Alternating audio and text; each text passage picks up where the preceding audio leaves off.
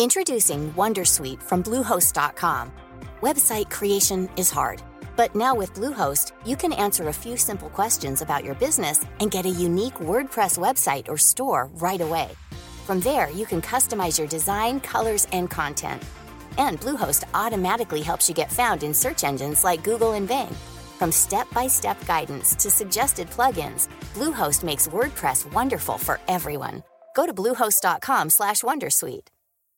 Hey, Dave. Yeah, Randy. Since we founded Bombas, we've always said our socks, underwear, and T-shirts are super soft. Any new ideas? Maybe sublimely soft. Or disgustingly cozy. Wait, what? I got it. Bombas. Absurdly comfortable essentials for yourself. And for those facing homelessness. Because one purchased equals one donated. Wow, did we just write an ad?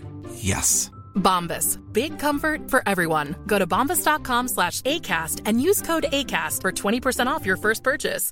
Hey, I'm Ryan Reynolds. At Mint Mobile, we like to do the opposite of what Big Wireless does. They charge you a lot. We charge you a little. So naturally, when they announced they'd be raising their prices due to inflation, we decided to deflate our prices due to not hating you. That's right. We're cutting the price of Mint Unlimited from $30 a month to just $15 a month. Give it a try at mintmobile.com/switch. $45 up front for 3 months plus taxes and fees. Promo rate for new customers for limited time. Unlimited more than 40 gigabytes per month slows. Full terms at mintmobile.com. Hej Jonas. Tjena. Hur är läget idag? Jo, men det är bra. Det är sommar. Ja. Och det är ganska dåligt väder. Sommarlov. Ja, det är det. Men det har varit ganska dåligt väder i Sverige. Absolut. Det har varit jätteregnigt och kallt. Ja, vi är ju många faktiskt som har chattat med oss och bett om resor för att sticka härifrån. Ja, precis. Men det är ju ganska varmt på kontinenten. Så det är också skönt att vara här i kylan. Ja, jag håller med om det. Jag tycker att det är rätt så bra faktiskt. Absolut. Du, idag ska vi ju prata om något som är lite intressant, kanske lite sådär ovanligt för oss. Det handlar ju inte om bonusresor eller något sånt där. Nej. Vi ska snacka om EU261. Precis. Och det är säkert många som undrar vad det är. Så vad är det för något? Ja, så det är ju en lag för dina passagerarrättigheter. Så det här är en lag som trädde i kraft i början av 2005. Och kortfattat så reglerar ju den vad flygbolagen ska ersätta passagerarna för i händelse av ett inställt flyg eller en försening eller en nedgradering eller om det blir nekad ombordstigning. Precis, och det kan vara rätt invecklat att förstå sig på. Det finns liksom rätt mycket legal stuff kring det här. Ja, exakt. Och jag kan ju säga själv att det här är inget jätteexpertområde hos mig, så jag är fortfarande lite grön på det här. Ja, men du och jag får liksom gräva i det tillsammans och försöka upplysa lyssnarna om vad vi kan. Ja, exakt. Du, innan vi hoppar in i det lite kort då om Chatlight Plus igen. Hur går det för dig med det? Det är ju rätt många som chattar med dig kring Chatlight Plus. Absolut, så det är ett gäng. Så det är riktigt kul. Vi har ett abonnemang då på Chatflights Plus, eller på Chatflights som heter Chatlight Plus, och då får man ju chatta med Jonas angående framförallt bonusresor då utan krav på bokning, och vi har ju ganska mycket folk som är inne och du är ju fullt upptagen med det. Ja, exakt, och det är speciellt nu under sommaren där vi är lite undermannade och är mycket kö, så är Chatlight Plus bra för då hamnar du ju först i kön om det skulle vara brådskande. Ja, exakt. Och du, berätta, vad är det folk undrar mest om?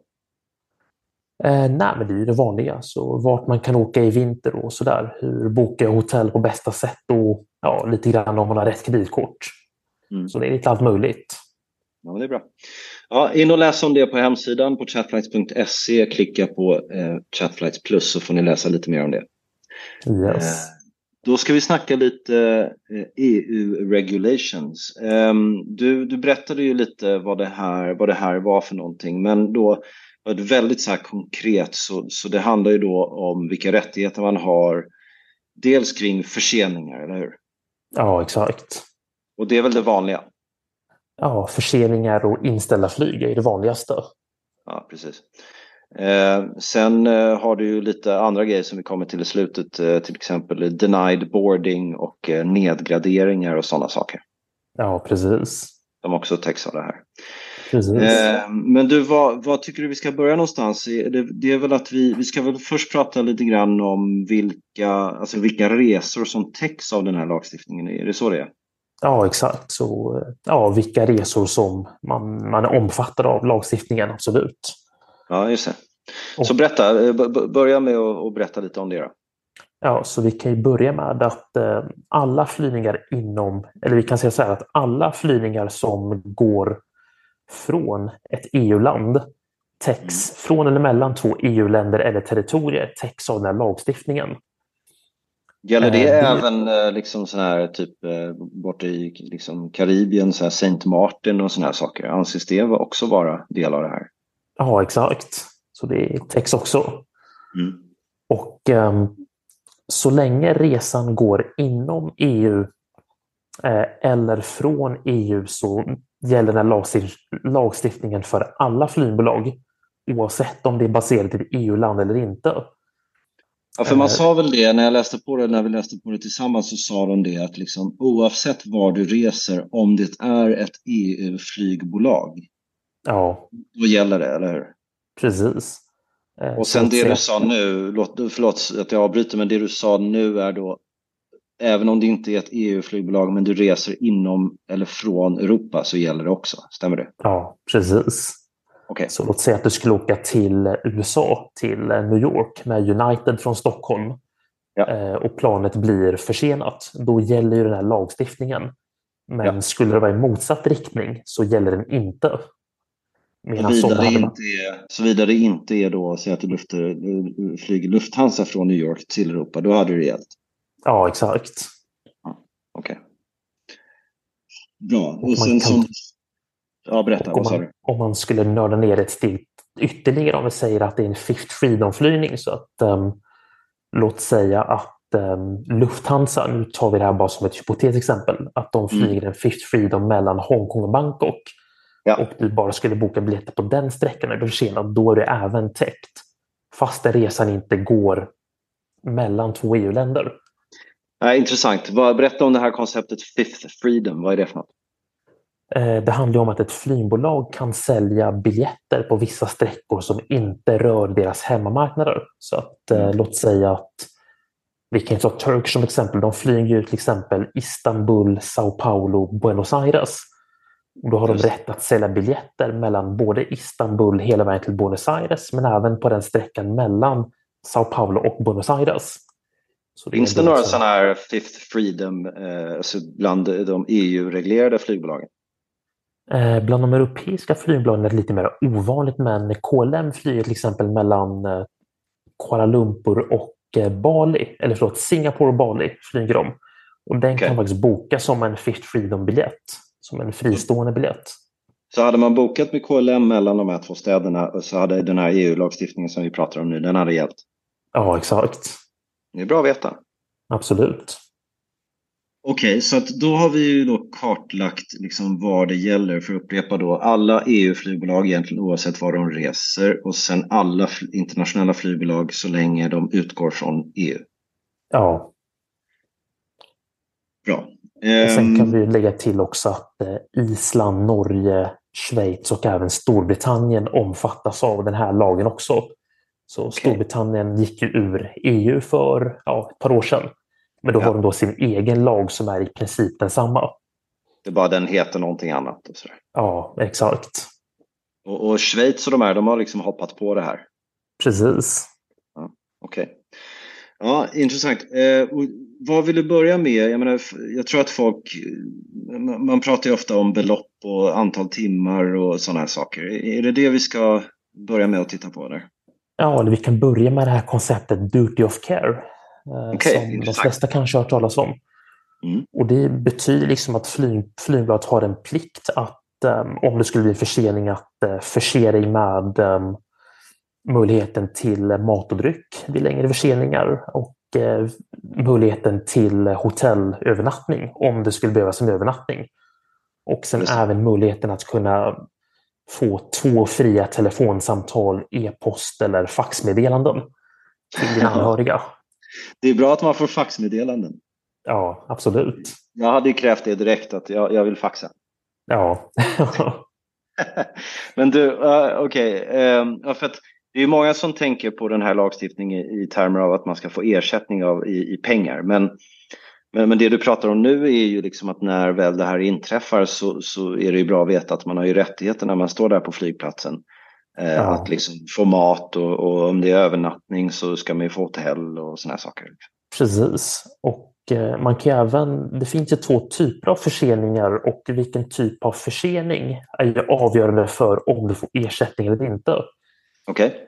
Så låt säga att ditt flyg blir inställt eller försenat på grund av omständigheter utanför flygbolagskontroll. Då har du inte rätt till någon monetär ersättning. Men du har rätt till de här andra grejerna som du pratar om. Ja, exakt. Så då kommer flygbolaget att kunna förse dig med hotell och så vidare. Är det de här klassiska force majeure som storm och liksom så här demonstrationer och den typen av grejer? Ja, exakt. Så det är framförallt väder. Det kan vara vissa typer av strejker. Om det till exempel är att flygledare eller säkerhetskontrollspersonal strejkar. Mm. Det är ju en omständighet utanför flygbolagets kontroll. Ja. Sen finns det också omständigheter som är inom deras kontroll. Mm. Och det är till exempel om planet går sönder eller om personalen blir sjuk eller om flygbolagets egen personal strejkar. Som till exempel SAS pilotstrejk. Ah, okej. Okay. Så det är omständigheter som flygbolaget faktiskt kan kontrollera. Så man anser då i till exempel SAS fall en SAS-strejk anser man vara inom SAS-kontroll? Ja, exakt. Mm, okej, intressant. Ja, men det är ju viktigt att bära med sig. Precis. Och sen men det du sa nu är ju det här gällande då den monetära ersättningen. Men det är ju den som många är intresserade av. Liksom. Ja, exakt. Mm, okej, berätta vidare. Och sen är det också lite grann det här med vad som orsakar en försening. Så jag har ju själv varit med om att ett flyg har blivit försenat på grund av att planet är sent inkommande. Det vill säga en operationell anledning. Ja. Och det kan vara till exempel att besättningsmedlem fattas eller något sånt. Men sen att det har blivit fullförseningar på grund av väder, att det liksom då har kommit fram sent och sen lyft sent och sen har det blivit ett oväder och då är planet inställt. Mm. Så då menar du att liksom ett oväder som har varit tidigare och påverkat flygets försening sen, det anses också vara utanför flygbolagets kontroll? Det är väl det här som är lite svårare, som att flygbolaget kommer hävda att ovädret då var anledningen till att planet blev försenat och att det då är bortom deras kontroll. Ja. Jag var ju själv med om ett fall där jag skulle åka hem med ett flyg och då var planet försenat ner till flygplatsen ungefär en timme. Mm. Och det var ju operationella anledningar. Sen när vi skulle taxa ut till banan och lyfta så drog det in ett oväder precis innan vi skulle lyfta. Och sen var det stående på marken i flera timmar och sen var det inställt. Mm. Så den ursprungliga orsaken var ju flygbolaget som hade orsakat. Men sen fullförseningen var ju på grund av omständigheter bortom deras kontroll. Och då hävdade de såklart att de inte skulle betala. Ja, exakt. Fastän det är den ursprungliga orsaken som är det som är avgörande. Och vad gjorde du? Anmälde du det här och krävde ersättning eller hur var det? Ja, precis. Men de har ju inte fått svaren. Och sen kan man ju anlita olika firmor, advokatbyråer eller så att säga. De där AirHelp och de här som kan driva igenom case. Så det är ju fortfarande lite ongoing. Men du, men låt säga det här fallet då att du har ett flygbolag som hade ett oväder liksom på samma flygmaskin fast tidigare, kanske till och med dagen innan, som fick följdverkningar som gjorde att det var försenat nu en dag senare. Anses det vara inom flygbolagets kontroll eller inte? Det skulle väl jag påstå i och med att flygbolaget kan alltid ordna fram en ny flygmaskin. Så låt säga att ett flygplan står i London och det har övernattat. Och sen har det planet blivit inställt dagen innan och sen måste de flyga upp planet till Arlanda för att flyga nästa flight. Ja. Och att det i sin tur blir försenat. Då har ju flygbolaget en möjlighet att kunna sätta in en ny flygmaskin för att undvika de här fullförseningarna. Så det är lite snårigt, men på det stora hela så kan ju flygbolaget förhindra ganska många av de här fullförseningarna. Och jag menar, hade det inte varit så hade de kunnat skylla på grejer som hände för en vecka sedan, eller de hade kunnat liksom skylla på pandemin nu ett år senare. Ja, men det här är liksom, allting är följdeffekter av de här problemen som vi hade för evigheter sedan. Det kan de ju såklart inte göra. Nej, exakt. Okej, men ska vi hoppa in nu och titta på liksom vilka ersättningsnivåer man får baserat på olika på grejer som händer? Då? Var ska vi börja? Så då kan jag börja med den första som är lite märkligen, men då är det alla flygningar under 1500 kilometer. Mm. Och då får man, vi ska se här, under 1500 kilometer då rör man sig ju någonstans från Stockholm ner till ungefär Paris, kanske lite söder om det kanske. Ja, exakt. Och vad är det som gäller då? Då är det förseningar på 2 timmar eller mer. Att om jag ska åka till, säg, Paris eller Berlin och mitt flyg är mer än 2 timmar försenat, då har jag rätt till pengar. Precis. Och hur mycket pengar då? Då är det 250 euro. Mm, okej. Bra, så det är första nivån. Ja. Och sen efter det är det liksom längre flyg än 1500 kilometer sen, som är nästa kategori. Exakt. Precis, så då är det här alla flyg inom EU som är längre än 1500 kilometer. Och då behöver du vara försenad mer 3 timmar eller mer för att få ersättning.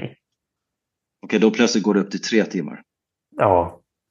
Mm. Och vad får man i ersättning då? Då blir det 400 euro.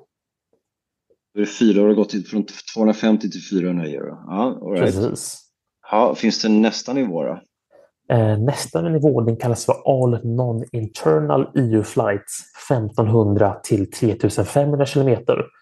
Och det här är då flygningar som inte är inom EU utan de går från EU och sen utanför. Ja. Och det skulle kunna vara till exempel Stockholm till New York eller London till eller Paris till New York. Ja. Och där är det samma sak, minst 3 timmars försening eller mer och 400 euro i ersättning. Då är man uppe i 400 euro. Bra, okej, ja. Det var tredje kategorin. Ja. Och sen tror jag det finns en fjärde eller kanske till och med en femte också. Ja, och det här är ju flighter då över 3500 kilometer. Alltså riktiga liksom long-haul flights. Ja, precis.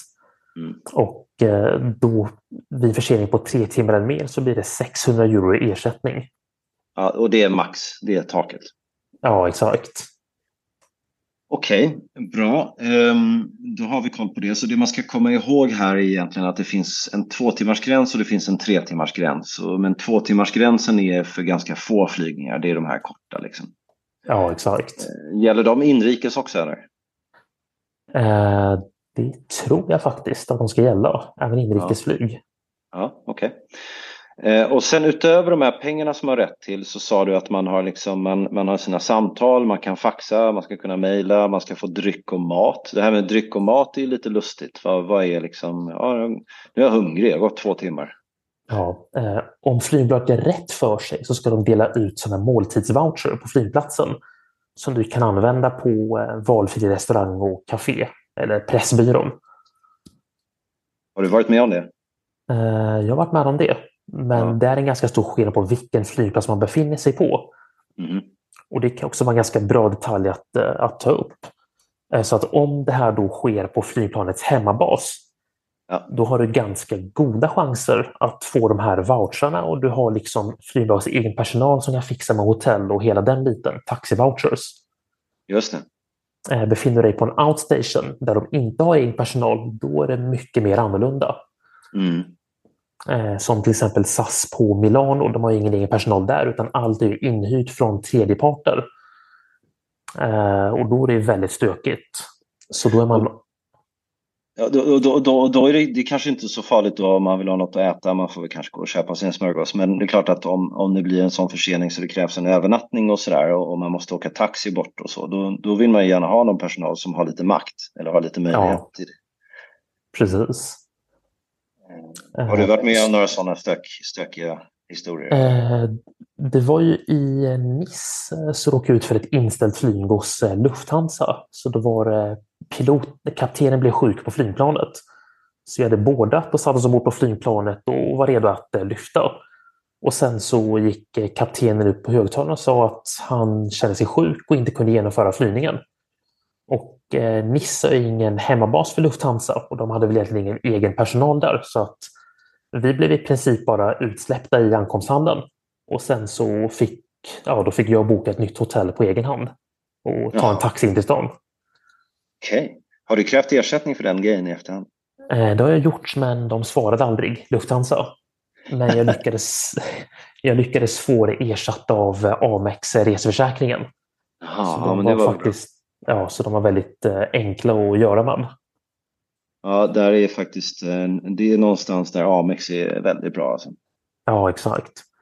Så att i teorin så ska man kunna då bara spara alla kvitton och sen skicka in till Flynbloggets och få det ersatt på efterhand. Just det. Men det jobbiga blir då att då får man lägga ut med ganska mycket pengar. Ja. Och det är väl kanske inte alla som kan eller har möjlighet till. Nej, precis. Okej. Bra. Jag tror att vi har på ett ganska bra sätt klartlagt egentligen vad det är man har rätt till. Eller känner du att på den delen att vi har missat någonting? Nej, jag tror att vi har väl täckt det mesta. Det fanns ju någonting som vi diskuterade och tittade på tidigare som är några slags villkor som måste uppfyllas för att man ska få den här. Dels var du inne på det här med att det inte är force majeure. Men sen har man det här också att det har skett 14 dagar innan och lite sånt. Kan du berätta lite om de grejerna? Precis, så det här är då fallet om du får ett inställt flyg. Så att om flygbolaget ställer in ditt flyg så kickar den här lagen in om det inställda flyget sker inom 14 dagar från flygets schemalagda avgångstid. Okej. Så låt säga att du har en bonusresa och där ett flygbolag har ställt in ett flyg ett halvår framåt i tiden. Då kommer man inte kunna kräva ersättning via EU261.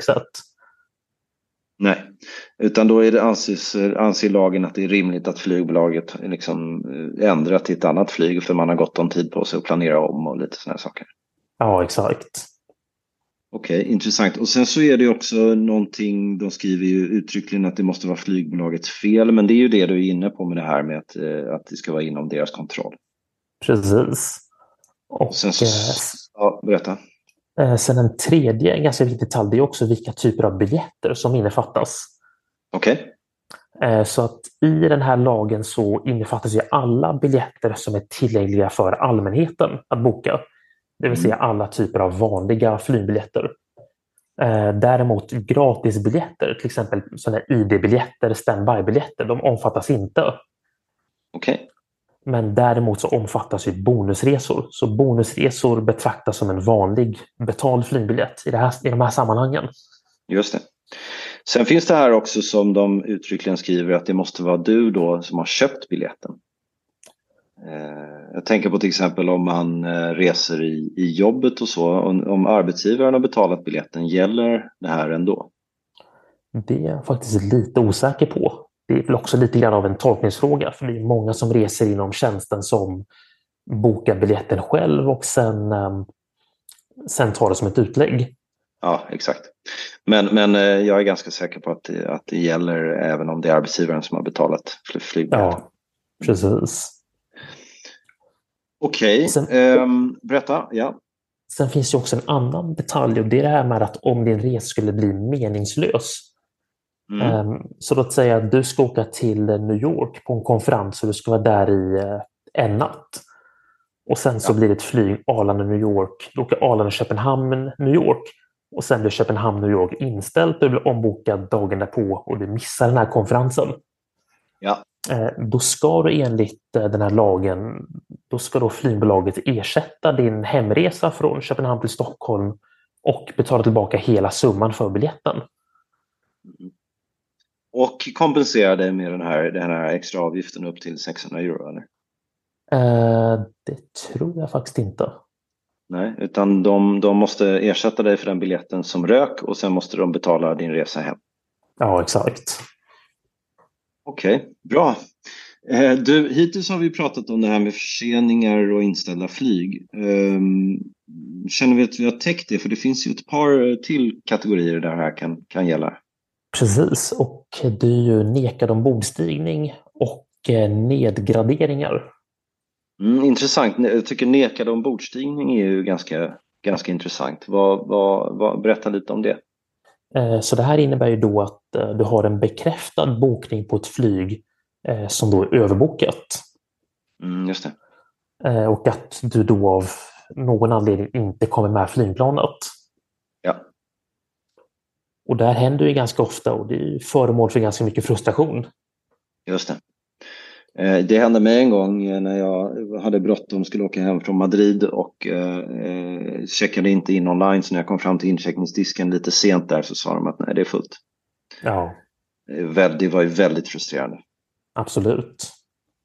Men ja, då har man ju rätt till det här såklart då också. Jag fick ju åka på nästa flyg 3-4 timmar senare. Precis. Okej, det är denied boarding. Finns det någon annan anledning till att man blir nekad ombordstigning än det här?